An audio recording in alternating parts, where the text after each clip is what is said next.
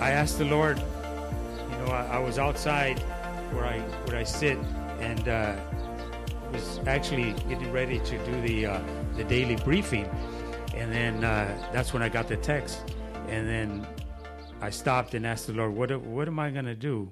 And he and all I got was a word, confusion. Well, yeah, that's me. I'm confused. So so then from that, you know, the Lord uh, gives the, the the rest of the study, but the word confusion means in, in the, the world dictionary it means lack of understanding and uncertainty.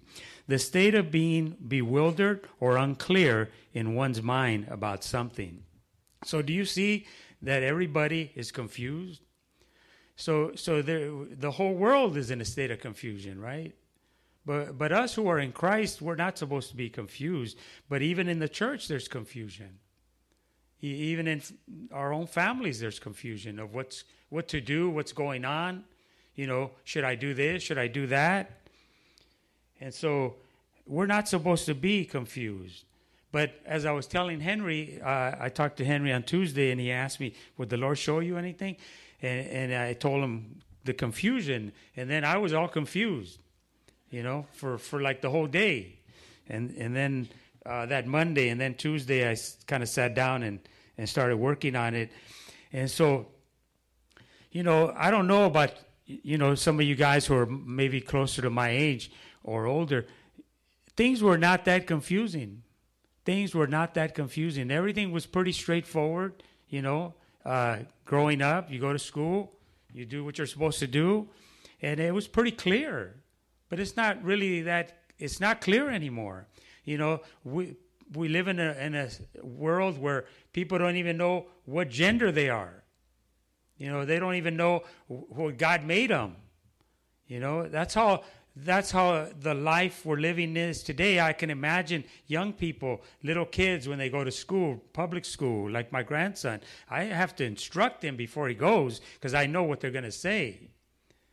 But imagine the confusion, you know, the confusion that kid would have if he's got two parents of the same sex, similar things to that. You know, uh, the confusion that's going on in their little minds. We, we have no boundaries anymore. We don't know the boundaries. Everything is foggy. Everything, the water is muddy. The water's not clear. So, how do we get a clear view of things? How do we get God's view? Well, the way we get it is to be in, in God, to be in Christ, to, to filter everything through the power of the Holy Spirit. So, so yesterday, you know, there was a lot of confusion. You know, I, I, I pretty much did the study on Tuesday, but yesterday it was a, a day of confusion where I, I uh, felt sick. You know, I felt like like uh, dizzy and, and I was going to call Henry and tell him, you know, um, maybe I won't be able to make it. Um, and then I decided, you know what, let me pray and let me call a good friend of mine to pray also at the same time. And I explained to him what was happening and I told him to pray. And then I decided to go for a walk and pray. And then right away, the Lord told me, Didn't I tell you to go over there? It was real clear. It was no nothing for me to misunderstand. And so then the brother texted me and he, sent me some verses, and it was all for me to to not call Henry and to come. So the confusion comes not to do good in our lives. And so we know we should know that our society is in much confusion and the confusion is even about who God is. You know, what, who is God, and, and is, it, is it what I think, or is it what you think? Somebody told me once that, that they, well, they didn't believe a certain things in the Bible, that they couldn't really believe it, that God would say this or do this. And I simply told them that God already gave us his opinion through his word, you see. It's not for us to, to uh, make up our own uh, God. You could. And so the reason of the confusion is because people have lost sight of the Word of God and who God is. That's why they're confused. You know, that's why they make up their own minds as to who God is.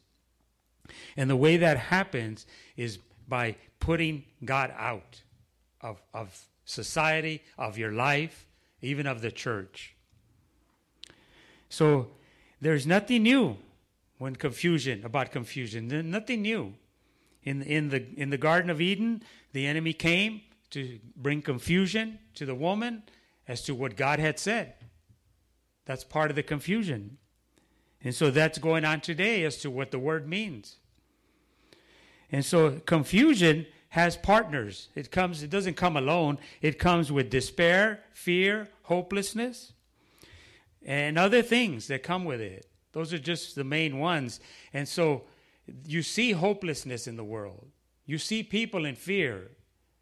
You know, when when the pandemic first started, uh, I got had to get used to going in with the mask. So one day I was I was driving by this one Asian market and I had to run in there real quick and I forgot my mask. I didn't know it and I was in there and everybody was looking at me like they wanted to you know throw rocks at me and they were staring and I was like I wonder why they're looking at me like that.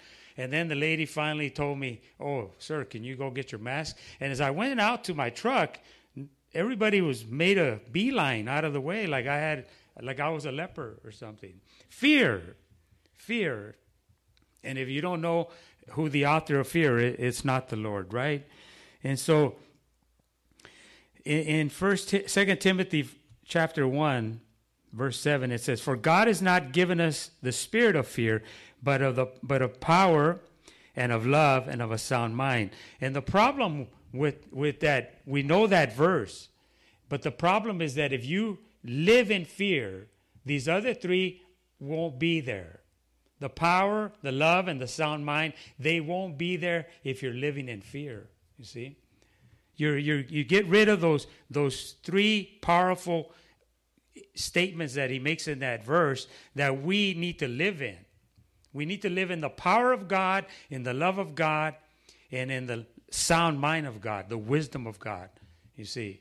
That's where we need to live, not in fear. And that's where the world is living. And no wonder that it's all confused. And so, when we live in these things, we are not living in faith. And that's going to be the key. We're going to talk about that. And so, you know, we have God's understanding and then we have our own understanding. And our understanding is usually goes by emotions, by feelings, and it's usually wrong. It's usually wrong. So in in the Proverbs chapter 3 verses 5 and 6 you guys are all familiar with these verses it says trust in the Lord with all your heart and lean not on your own understanding and in all your ways acknowledge him and he shall direct your paths so these this is the way God wants us to walk not to lean on our own understanding, but on everything that God has told us to do through His Word and trusting Him. It's about trusting who God is and what He has promised us in His promise, promises to us. And so the problem is that we lean on our own understanding. You know, have you made a decision ahead of God? Have you made any decisions ahead of God? They're usually wrong. They're usually wrong. They might seem right when you're making them, but they're usually wrong. I, I could testify to that. Uh, uh, made a lot of mistakes. And so, in the confusion, this is the time when we have to draw close to God and really trust Him. It looks bad to you, but God already has the ending of it. God has the answer. So I've been learning this during these last couple of years, the, this phrase that, that I the Lord showed me for me, I don't know about anyone else, it says that I say, Okay, Lord, I'm just going to trust you. Because everything that's going on, I do not understand, I do not get. Family matters, all kinds of different things, I do not understand. But how are you going to save my family? And then I just have to say, I'm going to trust you, Lord, because I don't see it.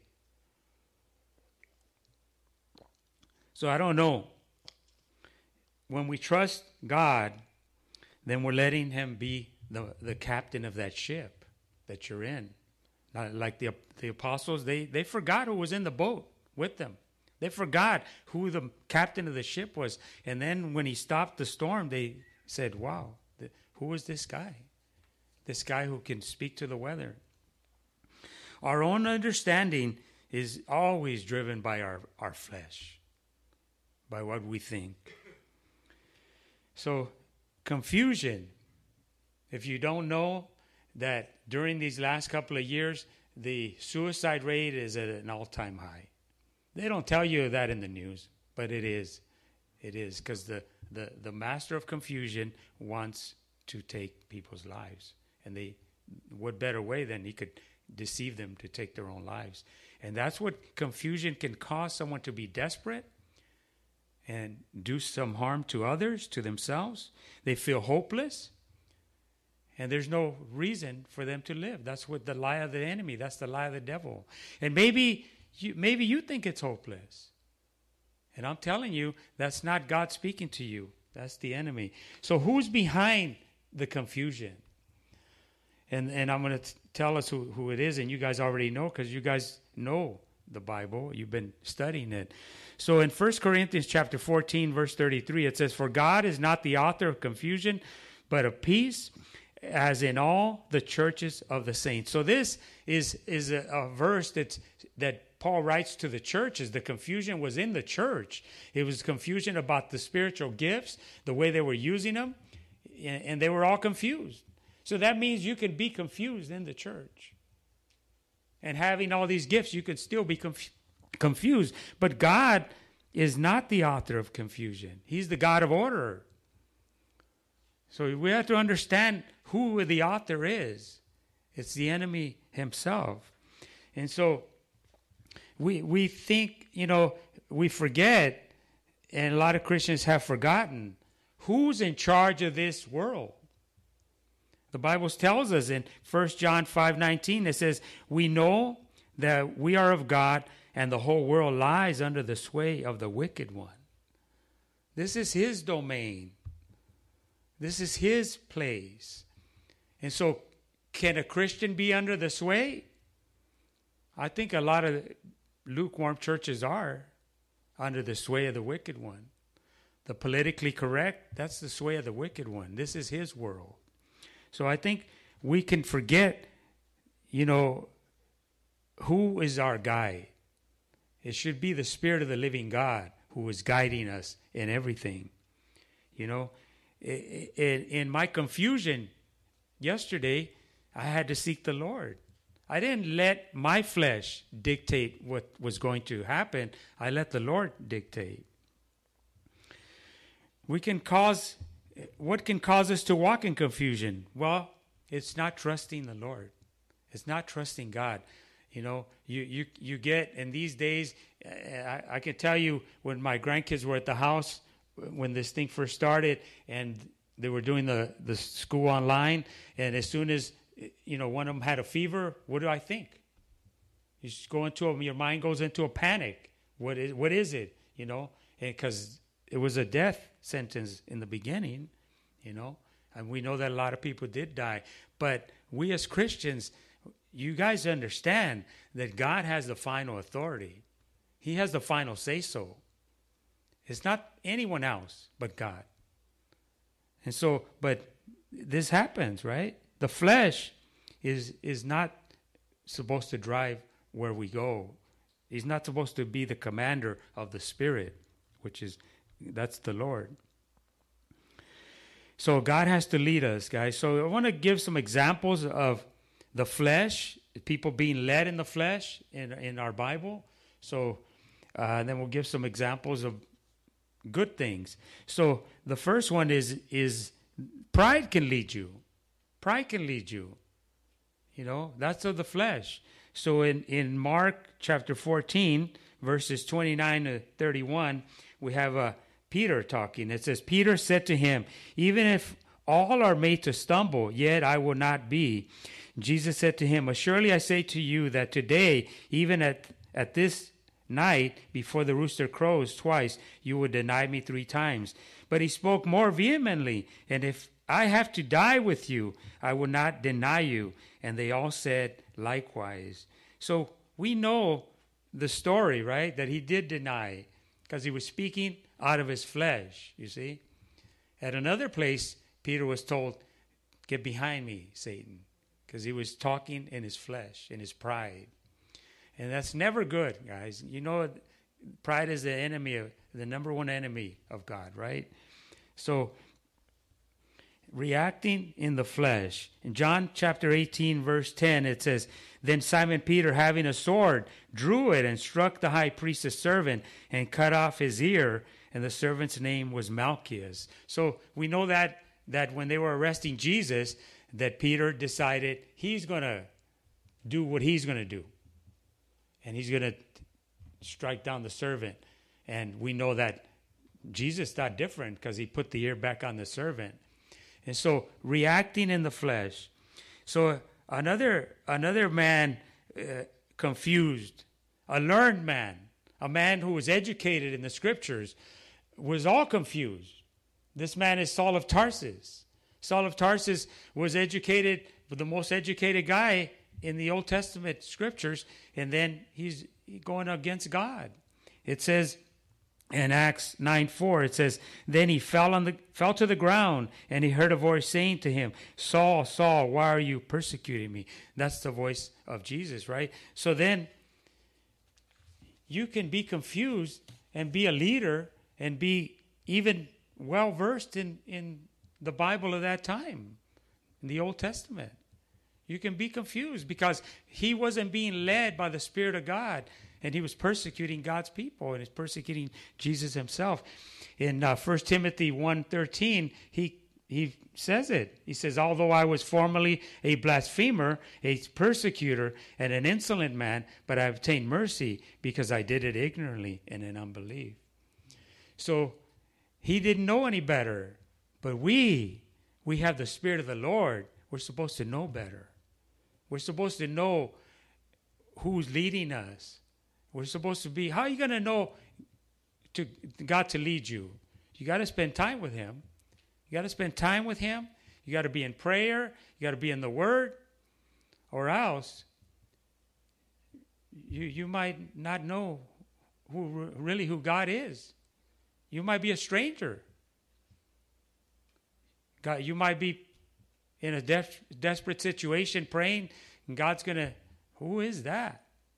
You got to be close to God in these times. So, our own understanding.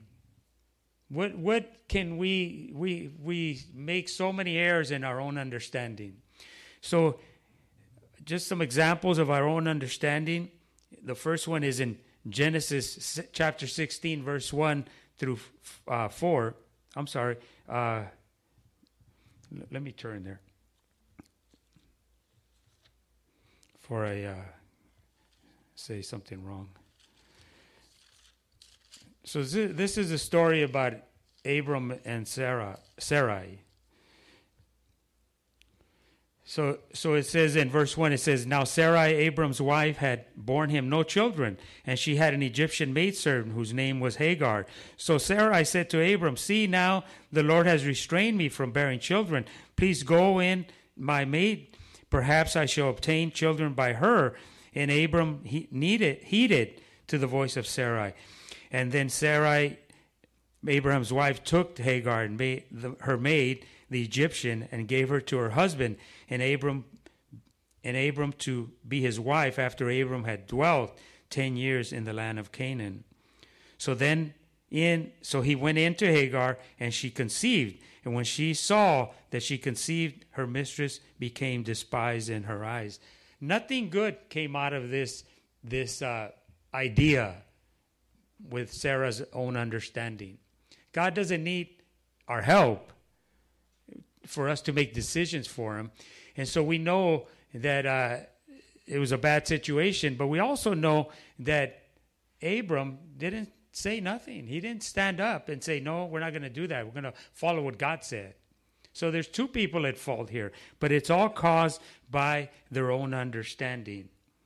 And so we, we got to know that we got to follow God's understanding. God had already told them what to do, you see?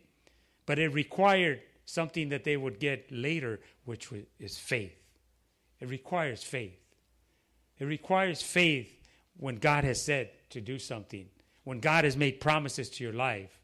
and then you go ahead of God and you take your things into your hands. It requires faith to believe what God has said. So the next the next example is uh, in Genesis chapter 19,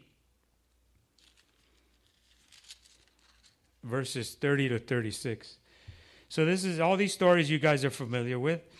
This is, this is a story about Lot after they left uh, the city when they were told that it was going to be destroyed.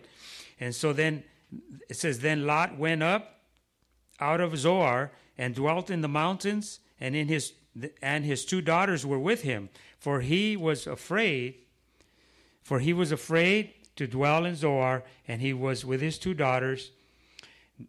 Dwell, his two daughters dwelt in a cave. And now the firstborn said to the younger, Our father is old, and there is no man on the earth to come in to us, as the custom of all the earth. Come, let us make our father drink wine, and we will lie with him, that we may preserve the lineage of our father.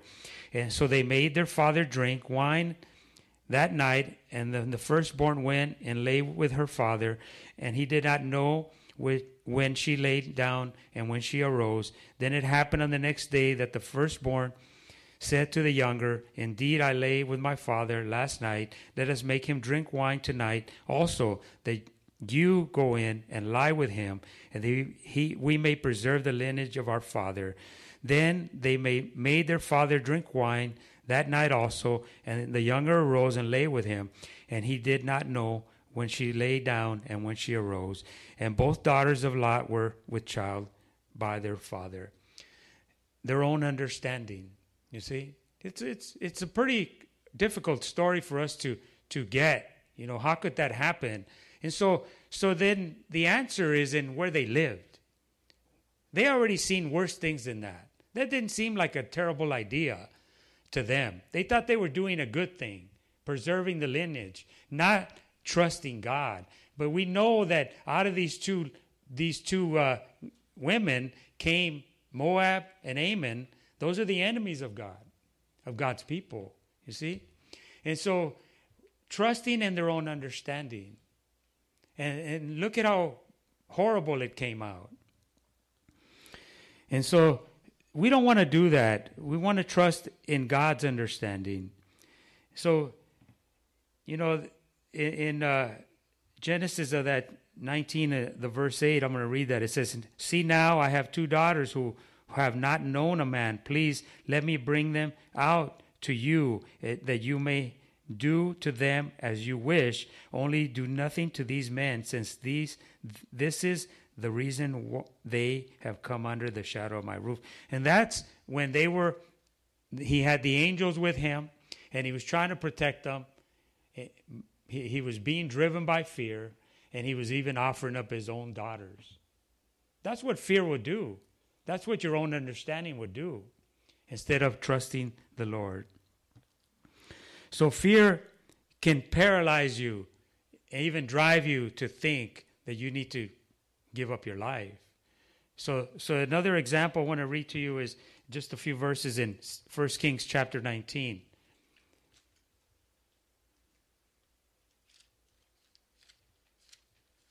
So this is this is what happens to to Elijah the prophet after he goes to battle on Mount Carmel against 900 prophets, 450 of Baal and 450 of Ashtoreth. He goes battles them, and then he wins, and then he gets becomes taken over by fear.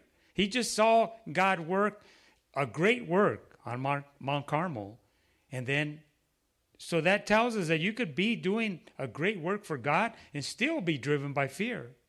So in verse uh, 1, it says of, of chapter 19 of First Kings, it says, and Ahab told Jezebel that Elijah had, what Elijah, all Elijah had done, also how he had ex- executed all the, the prophets with the sword. Then Jezebel went to the messenger, to a messenger to Elijah, saying, So let the gods do to me, and more also, if I do not make your life as the life of one of them by tomorrow, about this time. And when he saw that, he arose and ran for his life and went to Beersheba, which belongs to Judah, and left his servant there. But he himself went a day's journey into the wilderness and came and sat down under the broom tree. And he prayed that he might die and said, It is enough now, Lord. Take my life, for I am no better than my father's. That's what fear would do when you're driven by fear.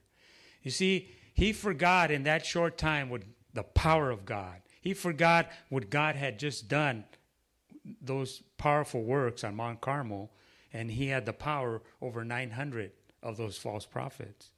And so the the instruction for us is to remember the things that God has done in your life.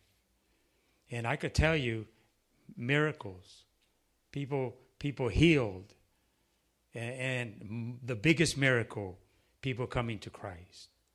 People who I said that'll never happen, and, and they come to Christ. And that's all of you here are miracles. And if God could get you, He could get anybody, right? We could we could all agree with that.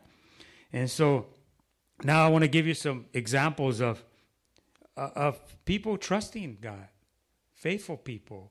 You know, there's there's the the chapter of faith in Hebrews chapter 11 and there's names that aren't written in there. Our names could be in there if we build if we allow God to build up our faith with the situations that happen in your life. Our names could be written down in that in that place where there was other people that they don't have room for them you see it requires faith so the first one is in uh, it's in genesis 22 so genesis 22 it's the account. And so uh, a few verses so i'm going to read them it's the account of of uh, when abraham was tested. You know, it's a it's a pretty hardcore test. I don't know if we could pass it. But it says now it in the first verse, and now it came to pass after these things that God tested Abraham, and He said to him, Abraham, and He said, Here I am. Then He said, Take now your son and your only son, Isaac, whom you love, and go to the land of Moriah. Offer him there as a burnt offering on one of the mountains which I shall tell you. So Abraham rose early. You know, if this was told to me, we would have had an argument. Would have had an argument. It doesn't tell us that he didn't, but I don't think he did. But the Lord and I would have had an argument, you know, because we love our kids, right? We love our kids. Imagine God asking you that. So Abraham rose early in the morning and saddled his donkey, and he took two of his young men with him, and Isaac his son, and he split the wood for the burnt offering, and arose and went to the place of which God had told him. Then the third on the third day, Abraham lifted his eyes and saw the place afar. And Abraham said to his young men, Here's a, here's a statement of, of faith Stay here with the donkey. The lad and I will go yonder and worship, and we will come back to you. So, right there, he's already speaking in faith. And that's what God is looking for. So Abraham took the wood and the burnt offering and laid it on Isaac, his son, and he took the fire in his hand and the knife, and the two of them went up together. But Isaac spoke to Abraham, his father, and said, Father, and he said, Here I am, son. Then he said, Look, the fire and the wood, but where's the lamb for the burnt offering? And Abraham said, My son, God will provide himself the lamb for the burnt offering. So the two of them went together. There's a lot of things in that verse. One day, God would be the Lamb of God, and He would provide the offering for all of our sins. And this was just a forerunner of that, a picture of what was coming. But Abraham speaking in faith. So then they came to the place which God had told him, and Abraham built the altar, and there a placed, there he placed the wood in, in order and bound his son Isaac and he laid him on the altar upon the wood. And Abraham stretched out his hand, took the knife to slay the son. But the angel of the Lord called to him from the heaven and said, Abraham, Abraham. So he said, Here I am. And he said, Do not lay your hand on the lad, or do anything to him, for I know, for I now know that you fear God, since you have not withheld your son, your only son, from me he, he walked in faith. You see, he started, they started wrong. They had a different kid named Ishmael, but he ended up in faith. And that's what th- that's an example that God is calling us to. When is is it easy? Do we need a lot of faith when things are easy? When things are real easy, when we used to come in here, no problem, just you know, do our thing. No, God is calling us. All these things are happening for the reason of building up our faith, to to be the lights to this dark world. So some may have thought Moses to be confused when he left the palace of Pharaoh and to go tend some goats and, and, some, and some sheep. Some of them thought, might have thought this guy's he's really confused. He lived in the king's house. He was probably going to be the next Pharaoh. Somebody might have thought this guy he's lost his marbles, but he didn't. It just shows that God was starting to minister, you know, to him about his future job. He was going to lead all these Israelites uh, out of Egypt. So the last uh, example is in 1 Samuel chapter 17.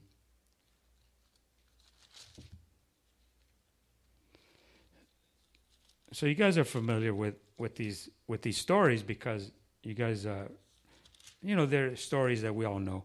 And so in chapter 17, verses 31 to 37, it says, And now when the words which David spoke were heard, they reported them to Saul, and he went for him. Then David said to Saul, Let no man's heart fail because of him. Your servant will go and fight this Philistine.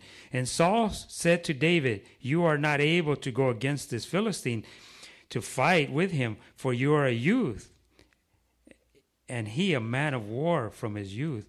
But David said to Saul, Your servant used to keep his father's sheep, and when a lion or a bear came, he took the lamb out of his flock. And I went out after him and struck it and delivered the lamb from its mouth. And when it rose against me, I caught it by its beard and struck it and killed it. Your servant has killed both lion and bear and this uncircumcised Philistine will be like one of them, seeing he has defied the armies of the living God. Now, that young man was speaking in all faith right there, but it was based on what he had seen God do in his life. But we all know that these are just regular men. And we have stories here where they failed when they took their eyes off God. That's when you're going to fail when you take your eyes off the Lord. But then we see the stories when they prospered, when God prospered them, when they kept their eyes on God. So, what is all this stuff going on? It's geared for you to take your eyes off the Lord. There's a great falling away the Bible talks about. And I've already been told that people, you know, they, they're not walking no more. They're doing what they want to do. And so, it's so you can take your eyes off the Lord. So, you know, there's the author of confusion, but then there's the author of our lives. And so Hebrews chapter 12, verse 2 says, Looking unto Jesus, the author and finisher of our faith, for who for the joy that he was set before him, enduring the cross, despising the shame, and sat down at the right hand of the throne of God. That's our author. And an author is a, a one who writes a story. And so I tell you that your story has been written. There's these songs that you hear, there's similar songs by different people. It talks about uh, working all things out, that He's working all things out and, and working it out for us, right? And I tell you that those, those songs are inaccurate. I tell you that they're wrong because God already worked it out. Your story's already been written. The only part that we write in is when we get in trouble, when we are out of order with God. But that story, your story, has been written by God already. It's like when Peter says that by his stripes we were already healed. You see, that's the story that we want to be in when God is the author of it, that he is the one who we follow. You see? And those, I understand what the words in the song say, but My story's already been written. You see, our, our brother Johnny, we miss him. He went home, but it was on God's time. It was on God's timing, His perfect timing. And we want to be in God's perfect timing. And the testing of your faith is happening, and it's for our building up for other works, right? And so the building up of our faith, meaning what? So our relationship with God could be stronger, and our relationship with one another could be stronger. Looking to Jesus, keeping our eyes on Him as we run this race. And so I want to read some verses from uh, Deuteronomy. And, uh, and as we saw, we already read what, what David, when he went out in faith to kill Goliath, do you think he, he knew these verses that I'm going to read to you?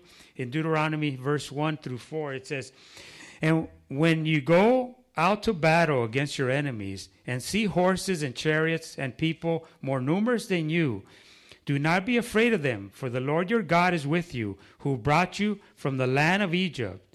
So it shall be when you are on the verge of battle that the priest shall approach and speak to the people.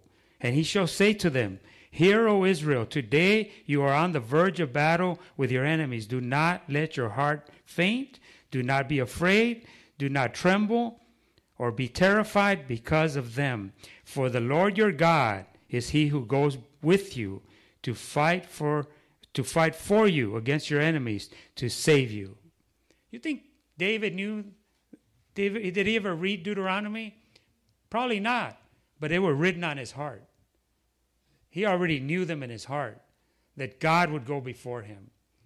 And so that's what we have to know that God is going before you. You know, that God is, is the one who we're walking behind and so we need to remember that our situation doesn't change who God is. He's the same yesterday, today, and tomorrow. God is the one who changes the situations.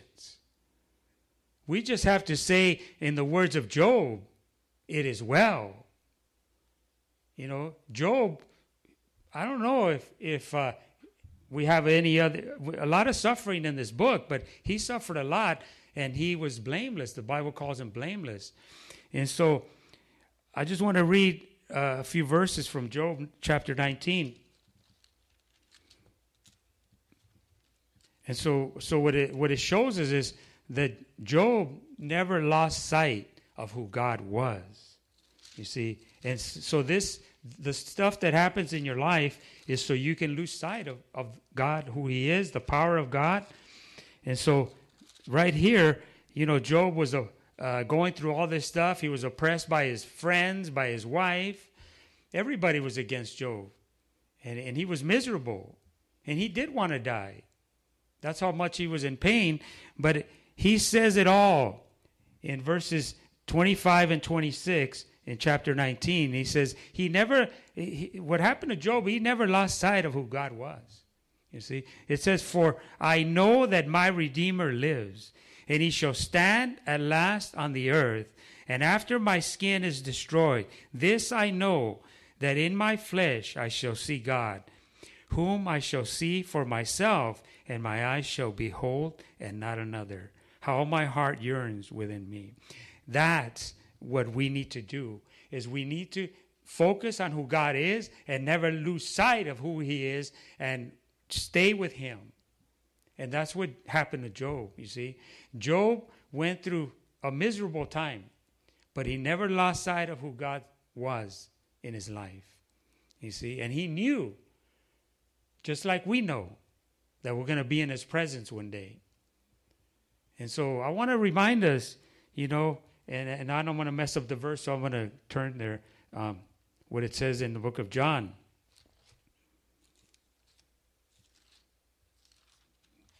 in John 11 25, it says, And Jesus said to her, I am the resurrection and the life. He who believes in me, though he may die, he shall live. That's a promise to us. So I know when you think about the, what's going on, the first thing that comes is fear. The first thing that comes is fear of what might happen. But let me tell you, those who've gone ahead, they're not trying to come back. They're not trying to come back. Not that we're trying to express, get in the express lane either. We want to be here serving the Lord, and we're not going to be able to serve Him too good if we are somewhere, you know, on our own understanding or afraid, you know. God wants to use you. He wants to use all of us, especially as the world gets more muddy and darker. He wants to use us. I know that's a mystery. I know that's a mystery. How could God want to use me, right? But He does. God can raise up rocks to do His work, but He wants to use us. So, just an encouragement, guys, that the Lord gave me to, to uh, encourage us that He is still on the holy mountain. He is not moved. If anybody has moved, it's us. So, you know, focus on that, that God is still on the throne and He's not surprised at all. The enemy is doing the work of God. Just like they, they, they got the cross ready, they, they plotted all that, they were doing the work of God, unbeknownst to them. And so let, let us surrender everything, everything to His will.